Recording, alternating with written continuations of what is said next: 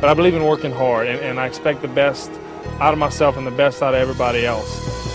CCR 76, September 9th, 2009.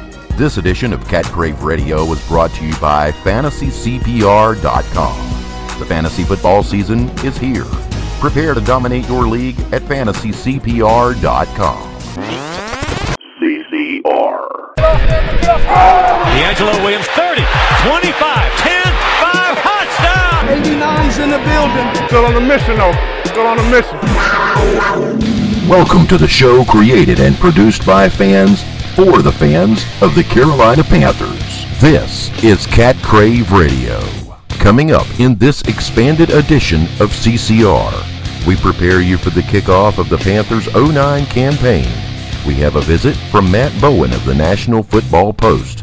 Scott Tunstall of Inside the Eagles gives us the enemy's perspective. Nick Yeoman provides some Panther insights. And we have the return of the Minterview. For ninth year man Jason Baker, Stefan Logan is deep to return for Pittsburgh. Logan takes it his own 21 to the middle of the 25. By some people. He's at the 35 40. Kicker to feet. He's on his way. Here goes Stefan Logan. The joystick. The half pipe. There he goes for the touchdown. One back look. And the give off the left side. And here comes Isaac Redman still on his feet to the five. And he's into the end zone for the Pittsburgh Steelers touchdown. Tight line splits. Ends are all in tight. Second and goal from the one. Jamal Lee leaps right side. He's got a touchdown. Carolina Panthers. Second and five. Quarterback is Matt Moore. Play action fake. He throws it down the field. Intercepted with the football. Ryan Mundy. He's up the sideline. We got a pick six. Mundy scores the Steelers touchdown.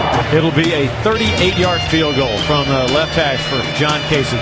Kick's got the distance. It is good. Final score: Pittsburgh 21, Carolina 10. Now, buckle your chin straps because it's time for kickoff. Here is your host for CCR, John White. Welcome to another edition of Cat Crave Radio. Thanks for making us a part of your day. We've expanded this edition in order to get you ready for the opener versus the Philadelphia Eagles. But before that, here we go again. After the preseason loss to that other NFL entry from Pennsylvania, the Pittsburgh Steelers. The loss dropped the Carolina Panthers to 0 4 in exhibitions for 09.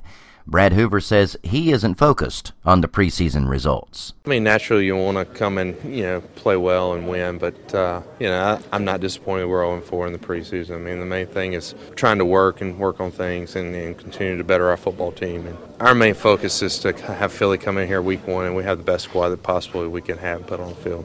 And hey, why go over stats? These were backups playing this game who were trying to make the final cut. Even the score is pretty meaningless, frankly. Now the Bullets start flying for real on Sunday when the Eagles land in Charlotte. You know, I think, uh, really, in a nutshell, we picked a bad day to have a bad day. Time now for the Panther preview. Joining us is Nick Yeoman. Nick, how are you today? I'm good, John. How are you doing? Doing great and ready to talk some Panthers, getting ready to kick this thing off for real as the well, I guess as the ammunition will actually be loaded and we'll have bullets flying. Let's start with just kind of knocking out the news. First, the cuts uh, came out Saturday evening. Uh, any surprises to you in those 22, 23 guys who uh, wound up unemployed? You know, to me, uh, there weren't really a lot of surprise cuts, in my opinion. I know that that uh, you know Jay Lehman was one that, that from what I've heard, uh, there's a lot of people that are upset that that he got let go. But really, I don't I don't see it. I mean, I'm disappointed that Cor- Corvey Irvin had to be put on the IR, but uh, you know, I, I don't think there were a lot of surprise cuts. I mean, DJ Clark, Paul Chiara. I mean, some of these guys, I just you know, I didn't think they stood a chance to make the team in the first place. So uh, I know a lot of people like Larry Beavers and Jason Cherry. It's good to see that that they'll probably get a get a chance on on, on some some uh, some practice squads and playing somewhere else. But no, not really. I don't think uh, there were a lot of surprise cuts um, like we all kind of speculated there might be. And then we've got the two additions, two brand new additions, both rookies, as a matter of fact. Uh, first, running back uh, Tyrell Sutton, who was released by Green Bay, and then defensive tackle, yet another defensive tackle, Ra'Shon Harris out of Pittsburgh. Um, what can you tell us about either of these guys? Well, I know there were some Green Bay fans that I had read that were really high on this running back, and and I think that that uh, worst case scenario, he may be you know some Jonathan Stewart insurance because obviously we're not quite sure where he stands with that Achilles injury. Um, so they can throw him in there and uh, and work. Maybe he can return some kicks. I know he's returned a few kicks in in the preseason. So hopefully he can provide some depth at the running back spot. And and obviously depth is is what the Panthers are looking for at the defensive tackle spot with Ra'Shon. And uh, he's a big guy. And, and of course the Panthers, that's what they're looking for. They're just looking for some big bodies that can then rush the passer, get in there and clog the holes for the run. You don't need playmakers and I think that's what they've gotten with the two most recent additions. And we've got injuries, speaking of these two guys, potentially with Jonathan Stewart. They're not saying a whole lot other than, as usual, John Fox saying he's day to day, aren't we all? Other guys like Beason, who's been out with a sprain of his uh, MCL, I believe his left knee. Some other guys that have been a little banged up, and of course, we've got Kimo out, which is why we signed two defensive tackles in the last week.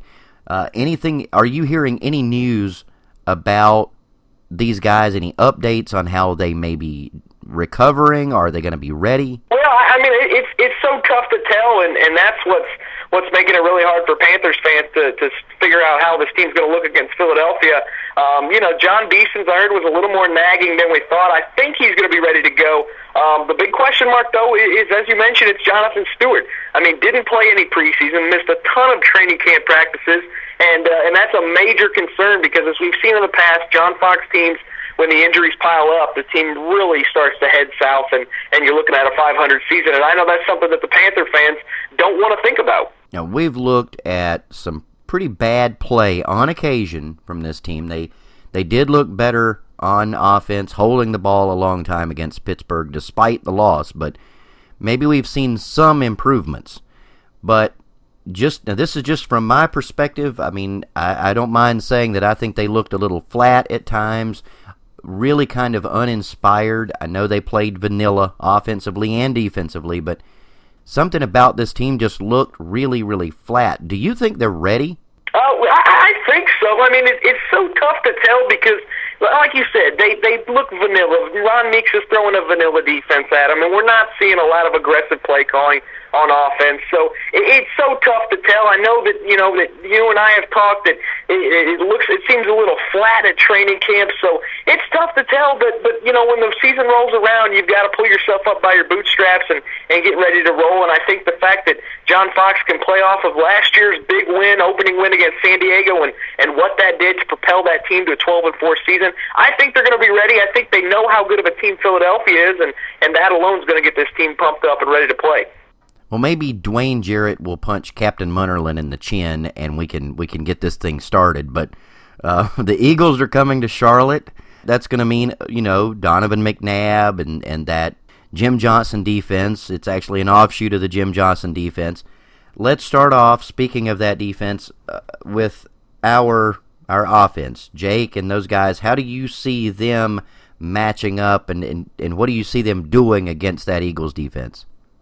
Well, I think the the rushing attack for the Panthers, I think it's good enough that you know they're going to keep that Philadelphia defense honest, and I think that's going to give an opportunity for Jake uh, to find time and to scan the field and, and to find wide receivers open downfield. I also think you got to get Steve Smith into the ball game. You got to get him his touches and see if he can break things loose on this Philadelphia defense. When you look at that secondary, I mean, they let a lot of guys, you know, an inspirational leader in Brian Dawkins go. There were some other players that they let go that were, you know, you know, household names in that Philadelphia defense. So they had some injuries at linebackers. The Philadelphia is kind of like Carolina in the offseason, had a lot of a lot of banged up guys, and they're just ready for the season to start as well. But I think Carolina's got a good chance to to work out the kinks, to you know, all the bugs that, that the offense has experienced during the offseason, during preseason. I think they have a good opportunity against a decent Philadelphia defense to go out there and put up some points. Okay, the flip side of that, our defense, this new Ron Meeks defense, uh, against that Eagles offense. Uh, how do you see them going after Donovan? Well, I mean, this is that's that's the big question mark because Philadelphia has so many weapons. You look at you know Maclin and and DeSean Jackson, and of course Westbrook. If he plays, if he's healthy enough to go, it's going to be tough because this defense we've seen a lot of holes, a lot of missed assignments, a lot of missed tackles, and that's been disappointing. So hopefully Ron Meeks has got a little tricks up his sleeves because they're going to need it against Philadelphia's offense, which you know could be one of the best in the league, especially down the road once they bring that Michael Vick guy back. Well, we're all hoping for one thing, you know, that this team gets a little bit of payback on somebody on a Sunday after that Arizona loss, the way their season ended. So let's hope it goes that way. But we'll give you this chance now to, to give us your prediction for this big Philly Carolina showdown. Well, I mean, this is this it's finally here. I mean, this is one of the most tumultuous off seasons this organization's ever seen, and I don't think this game could come soon enough. Um, like I said, I, I really like the fact that, that this, running game, DeAngelo Williams, when he's gotten on the field during this preseason, he looked like the DeAngelo of last year, explosive, break tackles, spinning in and out of holes and making plays. Uh, it's that Carolina defense, though. Can they stop Philadelphia? I think they can. I think they can limit them enough. I know I'm a little biased here, but you know what? It's week one. I can do this. The Panthers have had a ton of obstacles they've had to overcome uh, this offseason and preseason, but I think they're ready. I wasn't sure, you know, if Carolina was going to be able to knock San Diego off a year ago when they pulled off a huge win. So I'm going to take the Panthers to win this one. Well, Nick, I'm glad that you're uh, that you're optimistic, or maybe even a little more optimistic than, than I am. But uh, we'll see you here in just a few minutes for uh, for an edition of uh, Boom or Bust. If you're willing to hang hey, around. Sounds good, John. Thanks. There's a lot more to get to, including a preview with the enemy and the Mentorview. In just a minute, we'll be hearing from Matt Bowen of the NationalFootballPost.com. We'll be back on the other side of the break with more CCR. Recently, I've had a hard time making the house payments. So when the phone started to ring, I didn't pick it up. Now I may lose my house, and I don't know what to do. If you're facing foreclosure, doing nothing only puts you deeper in the hole. Call 1 888 995 HOPE today. That's 1 888 995 4673. Because nothing is worse than doing nothing. A public service announcement brought to you by NeighborWorks, the ad council in this station. It's time once again for the game that's sweeping the nation. It's time for the return of Boom or Bust, and joining us for the game is Nick Yeoman. Nick, are you ready to play the game, sir? I am, John. It's been a while since I've played this. How's it work again? Well, I'll give you a player and their matchup for the week. You tell me if they are a boom, as in going to do well, a bust, which means, of course, they're going to fall flat on their face. Are you ready to roll? Yeah, let's do this. Let's start with Big Ben versus the Titans. Uh, I, I'm going to go with Boom with Big Ben. You know, that, that terrible towel was disrespected last year. And, and even though Tennessee didn't hold up their end of the bargain and, and give us all the rematch we wanted to see, I think Big Ben gets his numbers, and I think he plays well on Thursday. Michael Turner versus the Dolphins. This is a boom as well. You know, Miami was 10th in the league a year ago in rushing defense, but containing Michael Turner is not going to be easy. Uh, Falcons fans need to worry about Turner wearing down with as many carries as he's going to see, but that's not going to be an issue week one. Drew Brees versus the Lions. Another big time boom. I know the Lions are going to be fired up, trying to get off on the right foot and finally win a game, but Drew Brees is going to put up monster numbers no matter who he plays. Terrell Owens versus the Patriots. I, I think T.O. may not be as big as a big of a bust as his reality show was, but I just don't see many people fooling Bill Belichick. Uh, if T.O. strikes early, New England's going to make adjustments. I don't see T.O. having a huge game. Adrian Peterson versus the Browns. Wow, Adrian Peterson against Cleveland. Uh, this may be the easiest boom of the season. Cleveland, 28 against the run last year. They certainly don't look like they've gotten any better. Adrian Peterson's going to give Mangini headaches. Philip Rivers versus the Raiders. You know, I like the toughness that Philip Rivers plays with, but that Oakland secondary is actually pretty impressive. Yeah, I, I said it. There's actually something impressive about the Oakland Raiders.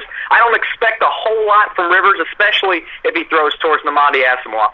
Andre Johnson versus the Jets. Well, there's, there's a reason that everyone's been so high on the Houston Texans this offseason, and most of it's because of Andre Johnson. He's a bona fide superstar in this league, and the Jets were, Jets were 29th in the league a year ago against the pass, so I'm going to say boom. All right, now focusing on the Eagles Panthers game because we're homers. DeAngelo Williams versus the Eagles. Well, I'm going to give you that homer answer. I'm going to say DeAngelo's a boom. Uh, you know, there weren't a lot of bright spots this offseason, but when DeAngelo touched the football, he looked like the exact same player from a year ago. I know Philly's got a pretty good rushing defense from a year ago, but A, they've had some key injuries. B, they've never faced DeAngelo. So I'm going to say boom. Jake Delhomme versus the Eagles. Well, the last time we saw Jake Delhomme on the field in a game that mattered, he was awful. Don't think for a second that's not still in his head. Philly let some key members of that secondary go from a, a few years, and I think Jake's ready to roll. I'm going to go boom. The Panthers D versus the Eagles. Boy, this is a tough one. I I, I think Carolina's defense can play well enough to get a win, but I think they're going to be a bust if you're looking fantasy wise. It's been very frustrating watching this defense lose players to injury in training camp, and when they do get the opportunities in preseason, they haven't looked very good. But I think Philadelphia's offense is just a little too good to be stopped. I got to say, bust. Well, Nick, we'll keep track, and we appreciate you playing the game with us, sir. Hey, thanks, John. It's been fun. Hey, it is what it is. And what it is, is CCR. Joining us now is a man who played seven seasons in the NFL. He's written for the Chicago Sun-Times, the Milwaukee Journal Sentinel, and the Washington Times, and is also a regular with the NationalFootballPost.com. Our guest is Matt Bowen. Matt, thanks for joining us. Thanks for having me on. Matt, I was reading the other day that you wrote that you are sort of on the Philly bandwagon as your early Super Bowl pick. Well, they're our first opponent, of course. Why do you pick the Eagles for the Super Bowl? Well, I, I think to get through the NFC the NFC East is going to be tough. I, I think the the winner of the NFC East is going to be the most ready for the postseason. Why I say that is because it's a physical division.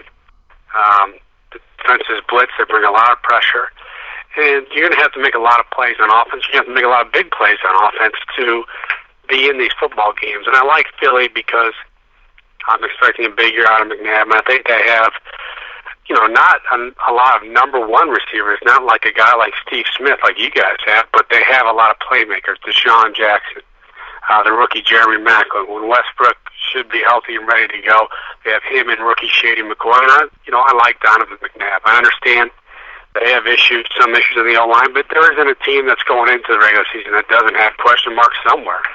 So the way I'm looking at it is I I like Philly to come out of the East, and I like them to uh, play well enough in the postseason and go down to Miami. We've been going through some changes with the Panthers recently, and the biggest ones really had nothing to do with the roster, and that's the resignations in the front office of the you know the two Richardson uh, two Richardson sons. Do you think anything like that could something that happens in the front office? I mean, could that impact the team? Do you think that that, that could have any any impact at all on their season? No, I don't think so. I think the guys in the locker room are pros. I've always thought that what happens with ownership, um, you know, those guys aren't going to. I don't think it's going to trickle down to the locker room. It's not going to affect what happens in meeting rooms, what happens in the weight room, what happens in the field. You know, the easiest way to keep an NFL player happy is that if someone's signing the checks, If there's a new name on the check, I don't think they care. They just want to get the check, do the work, and win on Sunday. So I don't think that's going to be a problem at all because the owners aren't the meetings. The owners aren't putting together scripts for practice, and they're not putting a game plan together. That falls on you know Coach Fox, and Coach Fox is still there, so I don't see it being an issue. Well, after all this broke, and it was so unexpected, do you think we could look for more stories or even rumors? And rumors I know can be kind of nasty, but should we look for other stuff, other information to come up about this regarding this change at the top? I'm sure. I mean, it sounds too clean and too, you know, cut perfectly down the middle. I'm sure there's something that we don't know about that no one knows about, but there has to be more to the story. Um, you know, I've read that, you know, call it sibling rivalry, you know, call it whatever, but it just sounded too much of a clean break. I'm sure there's a, it goes a lot deeper, but, you know, as far as I'm concerned, it doesn't affect what's going on on the field. Um, you kind of separate the business from the, the game and you go out and play. And something I read that, that you wrote lately or recently was, and it was one of the more interesting things I've I've read, and that is about being a rookie, trying to make the team, how you handled yourself in that final preseason game and the pressure of it. Now that it's over and, you know, players have either made the team or haven't made the team, does any of that change? Does do they feel the pressure rise after they've made the roster and then they're facing their first regular season game? Sure, because if you're a rookie, you're basically just on a one contract. And people tend to forget that. You know, this isn't baseball, this isn't the NBA. None of these contracts are guaranteed, especially for rookies. Now, if you're a veteran player and you've you know, played three years and three games. That makes you a veteran. Once that opening kickoff happens, you're you're paid for the entire season. But if you're if you're just a veteran, I mean a, a rookie, once that ball's kicked off, you you make a mistake, you might not be there on Tuesday after the game. It's a week to week thing. You have to prove yourself every week. And usually, you know, for guys like me, when I was in the league, that that means making plays on special teams. Um, and if your number's called to go on on defense or offense as a backup, you better go in there and you better produce, or else they're going to find someone else. Just a weekly thing. Just because you made the team, don't you know? Don't go out and buy some, you know, a BMW or anything, because you might have to turn that thing back in in a week. Well, we've watched this team this this preseason with issue after issue. We know they've got a problem in the middle at defensive tackle, but looking at all those issues that they have faced during the preseason, though we can't put a lot of weight on those games, especially on the outcomes, do you think that, I mean, in this amount of time from that last Thursday preseason game to the weekend of the first game, can we expect a lot of improvement? Do you think they're really cracking the whip in practice? Or do you no, think. I, I just think they're, they're not so much cracking the whip. I just think more game planning. And that's the toughest thing about preseason games is you go out, you you still want to see your guys play well you want to see them work on fundamentals, tackling, blocking, throwing, catching the football, running the basic plays that he installed in April. That's what you want to see. You want to see guys play football. Uh, not necessarily you, you want to see your team win. If you if you win, great. If you don't, great. Because those records are, are done with now. But in the next week or so, what Carolina's going to do is they're going to get ready uh, to play, and they're going to game plan. And their defense, you know, I know Ron Meeks uh, I was with him in St. Louis. Uh, they're going to play a lot of coverage. This isn't going to be an attacking style defense. It'll be a coverage defense that does pull, have some zone blitz and some man blitzes. But you know, on third downs, you're going to see them the coverage and let the front four go hunt down the quarterback. But they have time. They have time. There'll be some things you haven't seen from them in the preseason, things that they've been holding and getting ready for that first game. And now's the time to do it. Now's the time to put that game plan together, get in the film room, get in the weight room, get in the training room, get your body ready because now it's for real. And that's why you get paid because this stuff is important and it starts next week. Well, I, I, if we're getting the, the team you're picking for the Super Bowl first, I know it'll be a stiff test, and we're definitely looking forward to it down here. But Matt, we appreciate you uh, taking time to join us. Uh, Matt Bowen of the National Football Post. Matt, thanks again. Hey, anytime. I had a good time. This is Cat Crave Radio. Joining us now is Richard Gardner. Richard is the Bodog Sportsbook Manager. You can find them on the web at bodog.com. Richard, thanks for joining us. Great to be here. Richard, I was looking at the odds for the Panthers. Uh, they have been installed as well, their odds right now for the Super Bowl, winning the Super Bowl, are 22 to 1, 14 to 1 to win the NFC Championship, and currently 5 to 2 to win the NFC South. What's making them a relative long shot right now? I think it's just that they don't have any sizzle. I mean, they didn't have an off season where they went out and got someone, you know, super sexy that that you know create, uh, grabs the bettor's imagination. So I think that's part of it. Um, I, I think that you know that division, New Orleans, because they had such a prolific offense last year, really has the imagination of, of the betting public. So they're the kind of the favorite out of that division. And then you got Carolina. Um, which you know is either second or third in that division. I mean, they kind of flip flop between bettors' opinions on them between them and Atlanta. And Atlanta went out and did get, um, you know, Tony Gonzalez. So there's been a few other changes in that uh, division. So I think that's exactly what plays into bettors' mindsets. I mean, Tampa's considered the the ugly sister in the division. New Orleans is considered the class of the division, and the other two are fighting for kind of a wild card. It's how our bettors are seeing it. Not saying that's how it is, but that's how the bettors are seeing it. Now, I've seen some odds right now. Some odds makers are installing Atlanta as the favorites, and it seems to be a lot of people now they're leaning either Atlanta or New Orleans in the division and kind of leaving Carolina, you know, third and occasionally second, but what right now, besides maybe the Gonzalez signing, would make Atlanta that favorite? Again, it's always to do with public perception, and and Matt Ryan right now is the golden child of football. I mean, I think a lot of people think he's going to take a step forward, and and you know, it's just as good a 50-50 shot that he takes a step backwards. So I think you're right that that's why you know the two teams are seen kind of similar. I mean, if you look at the division odds, one's plus two ten, one's plus two thirty. So really not a lot of difference but between the two uh, as far as percentage, just a couple percentage points difference from a gambling perspective on which one does better or which one does worse and both teams have, you know, for their season win totals are, are plugged in at eight and a half. So, I mean, both those teams are seen kind of doing about the same. Uh, Atlanta, we've seen a little bit more money on Atlanta on the over, where we have to protect it on the eight and a half win totals at minus one twenty five. Whereas with Carolina Panthers, we got him at eight and a half plus 105. So that means if you think they're going to win more than eight and a half games, so nine or more, you will actually get a, a higher payout than your risk amount. So if you risk a hundred hundred dollars, you get hundred and five dollars. So a little bit of a protection on the under. But we've seen very good two-way action on the Carolina Panthers. So it's not like people are totally dissing them.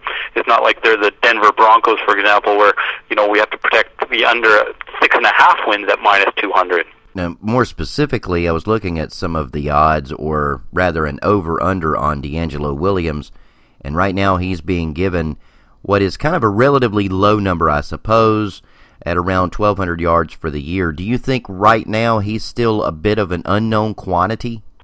I think so, and and generally what happens with betters on those type of props and players is you always I mean, it's always lower than what we kind of expect to happen because people expect an impossible injury or possible things to happen.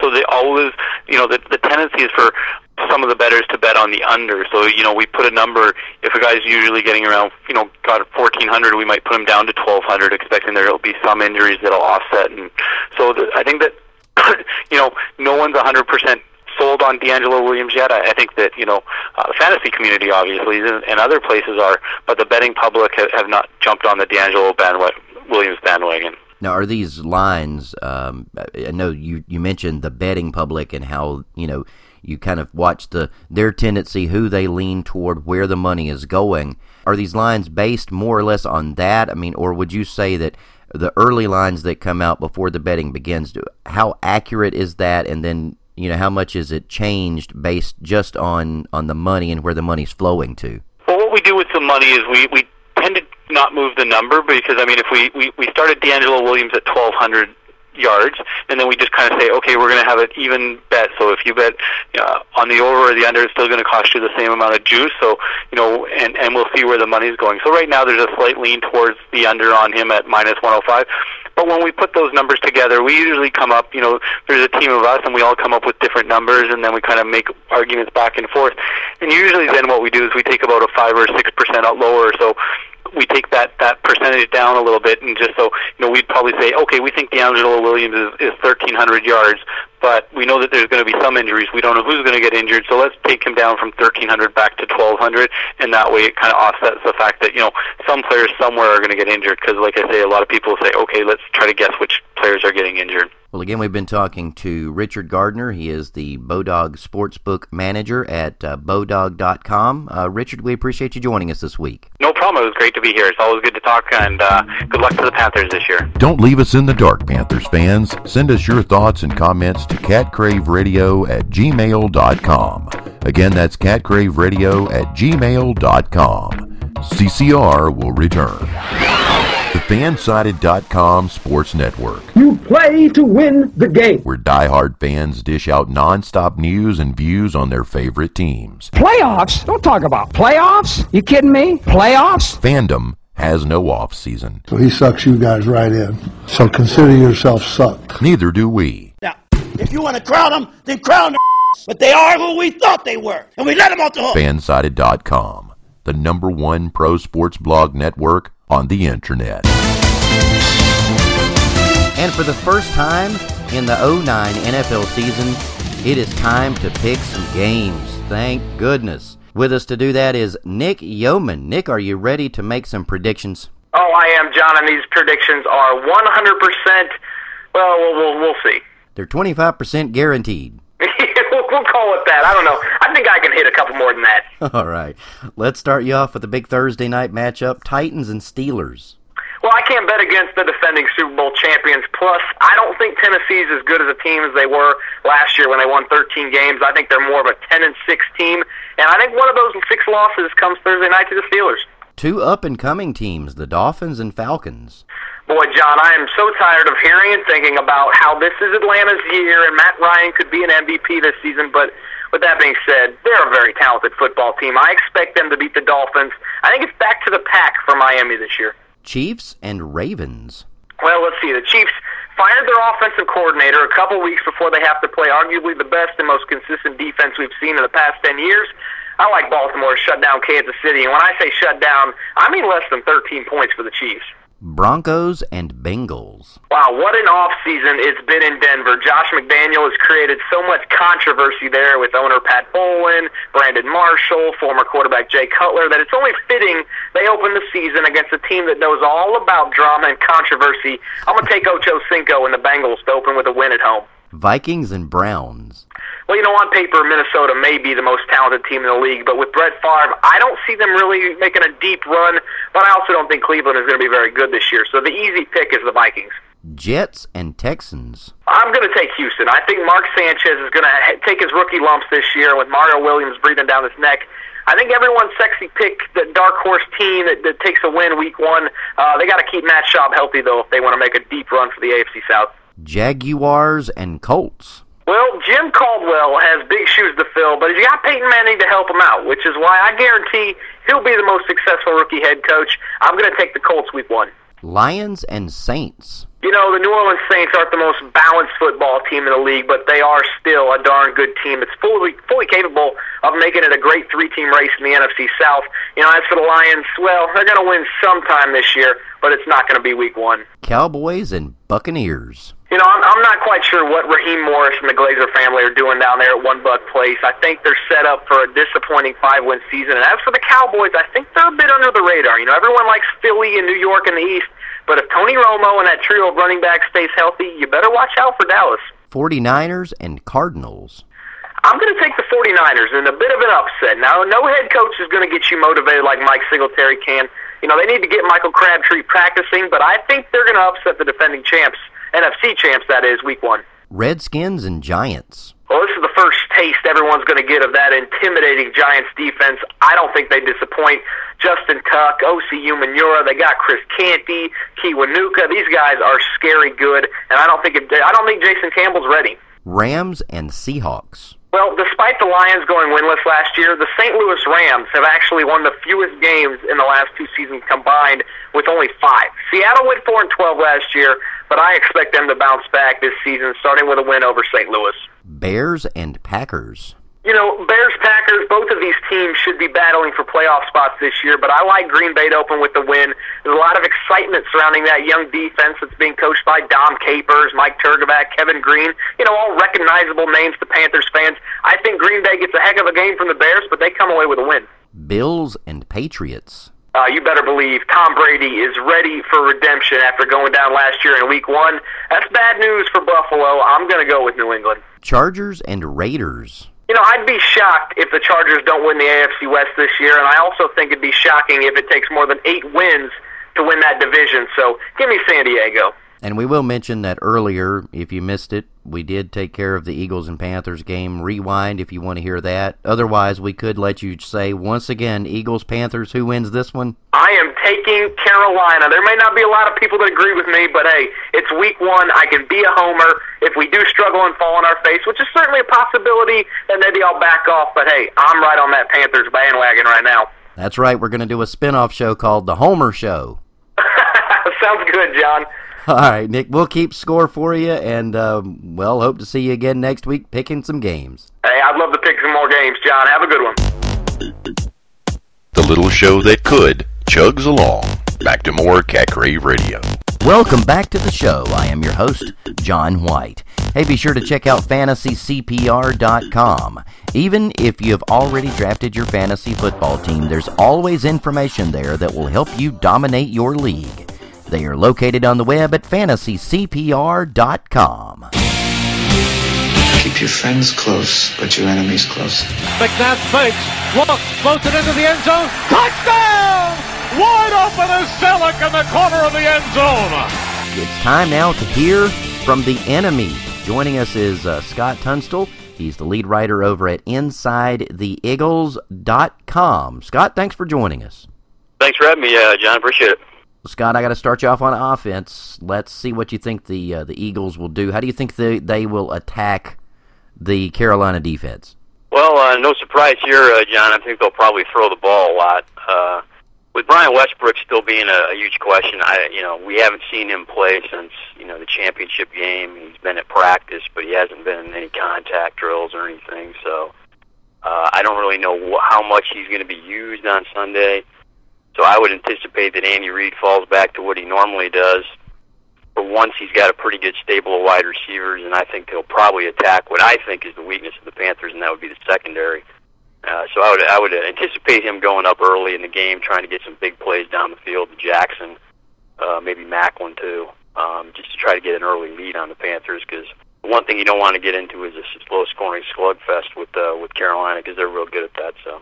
Well, tell me one player. Name a name a guy on the Philly offense that a lot of us may not be aware of that we really should know about.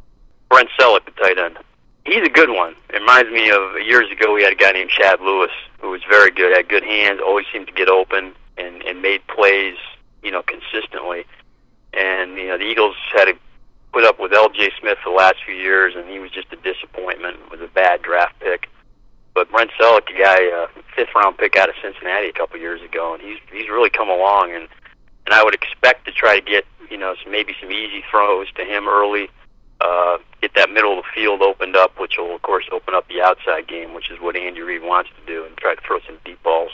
Now moving over to your defense, uh, when we have the ball. I know the Eagles have been, and for years under Jim Johnson, it was all about aggression, all about blitz packages, and you just never seemed to know what they were going to do. Now, under a new defensive coordinator, what do you expect them to do to handle the Carolina offense?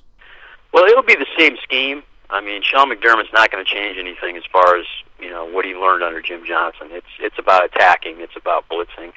We didn't see any of that in the preseason, and again, I, I, that's that's pretty typical of the Eagles. Jim Johnson, when he was there, didn't show anything, didn't reveal anything to teams, and as far as what you'll see in the regular season. But the defense is kind of uh, you know shaky at this point. Stewart Bradley's injury is devastating to the team. He was the leader of the defense in the middle, very good against the run. Also, tall, rangy guy, can defend tight ends pretty well. Uh, losing him uh, is a major blow. And then again, there's uncertainty uh, at the free safety position. You know, I just found out earlier today is you know Macho Harris, who's a rookie, might be starting. You know, for all uh, since the season ended last year, we kept hearing it was going to be Quintin Demps. He was going to take over for Brian Dawkins. So, you know, as far as that's concerned, I don't know what to expect. I know they're going to do the blitzing and they're going to attack, but I don't know if that's going to work because um, the personnel's a little bit different. And again, Sean's different. He, he's not Jim Johnson, so I'm sure he'll have some some new wrinkles in there that may or may not work. Is there one sort of under the radar guy on defense that we ought to be watching for? I would say the, the defensive tackles. I mean, they're kind of under the radar because you know no one really knows much about them. Uh, Bunkley and Patterson. These guys are real good. They don't get sacks, but they're very good against the run, which is of course going to be vital for the Eagles. If they can't stop DeAngelo Williams and Stewart if he plays, or even the rookie Mike Goodson, it's going to be a problem. I mean, you know, Carolina, they want to run the football. That's what they're going to do. And if the Eagles can't stop it, it'll be a long day. So I would look for Bunkley and Patterson, those two guys in the middle. You know, also to keep the linebackers free because uh, with a new starting middle linebacker in there, those two guys are going to have to make sure that they don't got guards and stuff running free and, and taking out the linebackers. I know before we started this, you and I talked a little bit about the teams, and we do have some similarities. And it's unfortunate, but one of the things that both teams are coming out of the preseason with is injuries. Uh, Lord knows we've been hit with them. It sounds like you guys have been hit. Westbrook has been dinged. Uh, now a problem with Demps and, and your starting safety position. Who else do you think right now is either a question mark or may not play for the Eagles? So far, it looks as if everyone that's you know supposed to be a starter is going to play. Now, the offensive line has been a disaster the entire preseason. Uh, Shawn Andrews missed basically all of camp. He's supposed to start at right tackle. But the guy hasn't played since spring, and his first assignment's going to be Julius Peppers. Good luck with that, Shawn.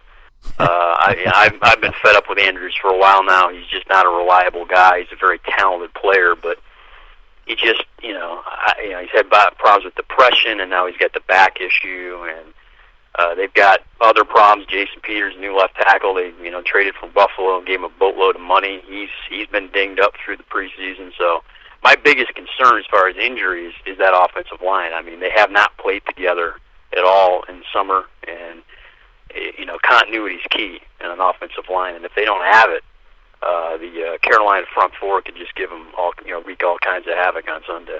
It sounds like really neither one of us is going to go into this game with a whole lot of confidence, but uh, I was no. going to ask you next what you thought your prediction for the game would be. um, I, I think again, I, I would prefer if you know the Eagles could come out and get a fast start. But I've seen this team on opening days under Andy Reid; they just they oftentimes just look bad. Uh, and if the preseason is any indication, eh, I'm not expecting much. I, I'm going to say it's a low-scoring game. I think the Eagles have more talent across the board than the Panthers, so I think they can win the game. But I'm looking at like a 16-13 type of score. I think it'll come down to the kickers, which it has in the past between these two teams. I know that. um, so again, I I would love to say yeah the Eagles will be able to jump up early, but I I can't see it. I just I see too many uh, too many question marks for an opening game. Well, again, we've been talking to uh, Scott Tunstall. Scott is the lead writer over at Inside the Iggles. That's I G G L E S dot com. Scott, thanks for joining us, man. We appreciate it. Thanks for having me, John. I appreciate it. It's Minter at the 30. He's to the 20. Cuts outside at the 15. Minter to the 10. Minter to the 5. Touchdown! It's time now for the Minter View. Here comes the ready or not. Here comes the voice from the sound. Here comes the. It is time now for the return of legendary Carolina Panther Mike Minter. Mike, it's good to have you back. Man, I'm glad to be back, John. It's uh, it's time for some football. Yes, it is. Thank goodness. We're only days away now. Uh, we've we've seen the preseason games. Uh, they don't count, but we know that you know things. You're, you're going to pick up on stuff during the preseason. One thing that that seemed to stand out, and this has been getting written about a lot, and that is that the team looked maybe a little flat at times. Do you do you kind of think they'll regain that fire, that intensity before the Philadelphia game?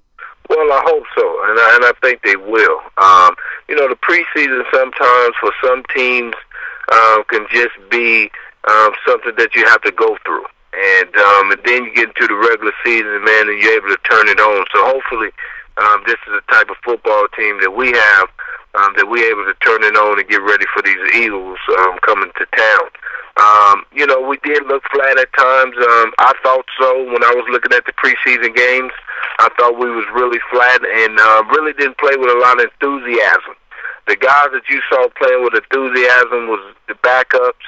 Um, I think James Anderson did a great job. I think uh, Mike Goodson did a great job running the football, and and so you saw the younger guys who was trying to make a statement or trying to stay on this football team was the guys that was stepping up, making plays, and playing with that enthusiasm, that extra step. And Coach Fox called it the stinger. You got to play with that stinger because you you got to be on the edge when you're playing. And and um, you know you saw Steve Smith, but Steve Smith always plays like that when he plays the game because that's Steve Smith.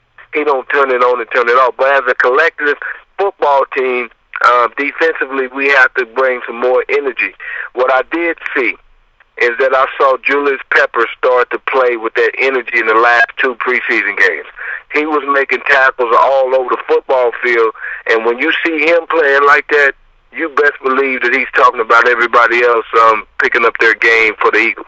Now you mentioned that defense, and they're still well, they're still picking up this new system uh, that Ron Meeks brought with him.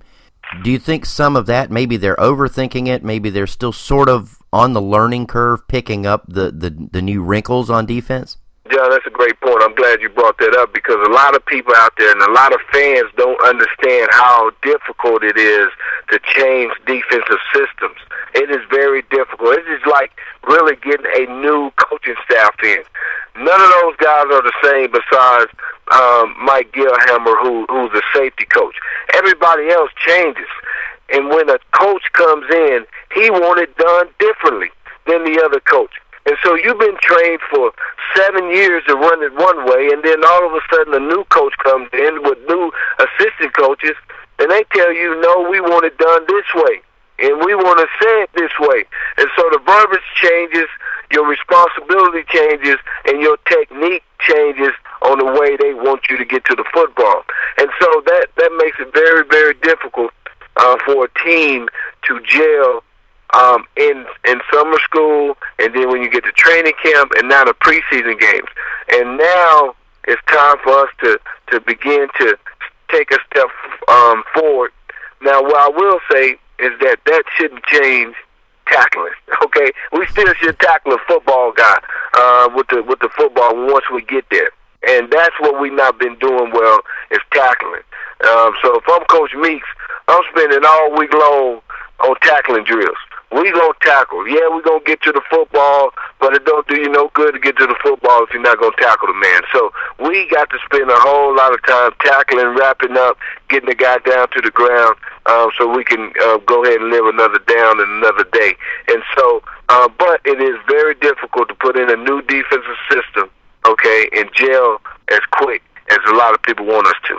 We've seen some of these issues, and and you know John Fox as well as anybody. I mean, from from your experience having played for him, do you think over the last well since that last preseason game, do you think he's sort of been harder on the guys, maybe cracking the whip a little bit to get them ready for this game? I can guarantee it. okay, he he's on them. He he's on the coaches and I guarantee you on the players. And he's telling them, guys, look, this is our first game. He understands that the first game of the season is a very, very important game. If you lose that one, it's like losing two games. Okay, so it's very important that we win the first one, and especially uh, when you're talking about a home game. So it's gonna be it's gonna be very important that we come out and do that. And I know Coach Fox is stressing that to the guys every single day. All right, guys, now the now the now the fun begins. Um, you know the practice games are over. Now they count, and they count for real. And we have a goal. We got to win three out of four games every quarter. Okay, and we break them down to 16 game season into four quarters. We got to win three out of the four. And uh, when you start off winning that first one, it definitely helps your chances um, to to um, finish those goals that that we have. So I guarantee you, Coach Fox is stressing the point of turn up the intensity. Let's go out there and let's let's play some Panther football. How are you feeling about the season? I mean, would you be comfortable at all making a prediction for how the season turns out? Well, you know what? We got a very, very difficult schedule. Okay, very difficult. Um, and right now, what I saw in preseason, I didn't like what I saw in preseason. Um, if we play like that, we're an eight and eight football team with the schedule that we have. Okay, um, so we and, and plus the injuries. I mean, I mean, let's not let's not disregard the fact that that you know we missing our middle linebacker, our leading tackler um, on the football team uh, for the last two preseason games. So he's not in the middle. Um, and then Thomas Davis, we just got back for the last preseason game. Um, he hasn't been in there. Um, and then you missing Chemo, um, who got hurt in, in, in tore his Achilles. We haven't replaced him yet. Hopefully, we find somebody on the waiver wires here soon and replace him uh, with somebody else in that middle. That's hurting us. Okay, so we got a lot of injuries going on. Charles uh, Charles Godfrey, his his hand broke. He didn't get to play in the last two preseason games.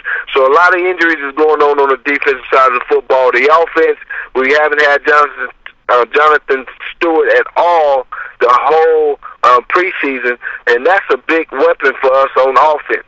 Um, so we need him to be able to come in and, and, and give DeAngelo Williams that that rest that he needs. And and and so um, we got Steve Smith later in the preseason. Moose only played half of the preseason. So we got a lot of injuries going on. But if we play like we've been playing in the preseason, we're an eight football team easily. Wow, that would really hurt. Yes, that'll hurt big time because you know what? We never had back to back winning seasons, and and and we need to um, have that back to back winning season. Yes, we do. Well, Mike, we appreciate you taking time to, uh, to join us this week and uh, talk a little Panthers football. All right, appreciate it. We've heard a lot of differing views and opinions on how the Panthers will fare this season and on the opener versus the Philadelphia Eagles. Let me throw out just one more. If, and this is a big if, this defense can learn the schemes that Ron Meeks brought with him from Indianapolis, and if the running game can prove to be as effective as it was last season, this team has no limits on how far it can go. Injuries will play a critical role as well, since there's an enormous drop off between the starters and the backups. I suppose that's another big if, isn't it? You know, you add it all up and then throw in a very tough schedule, and it could be a very long year in Carolina. But I'm holding out hope for a 10 and 6 record and a playoff berth where anything can happen in the postseason. As for Philadelphia, the defense might be lacking a bit. Will Beason play, and will he be 100%? Can Charles Godfrey go, and will the secondary play well? A solid running game would go a long way in helping the D. Keep them off the field, and any deficiencies can be hidden. I think they can do it, especially considering the injuries that the Eagles have. My prediction Carolina 24, Philadelphia 16. I want to thank Nick Yeoman for being with us. Nick's video blogs can be found on YouTube by searching for Big Nick 2700. Our appreciation to Matt Bowen for joining us. You can find his work at nationalfootballpost.com. Big ups to Richard Gardner of Bodog.com for providing us with his insights on the odds. Thanks to Scott Tunstall for taking part in our enemy segment. Scott's work is located at InsideTheIggles.com. And my thanks as always to Mike Minter for taking part in the Minter View. Don't forget to subscribe to our show on iTunes and feel free to leave us a review. I'm John White. Thanks again for listening. We hope to be back inside of your listening device next week with another edition of Cat Crave Radio. In a world dominated by media giants and conglomerates, there is a little show that dares to reach for greatness. And we promise to keep reaching as long as there's someone listening. Never fear, CCR will return. Your Panthers crew will return in one week with another assault on the World Wide Web. All material copyright 2009, Cat Crave Radio. Stand and cheer for the Panthers in our grand old name. Nothing could be finer than to be in Carolina for a Panther football game.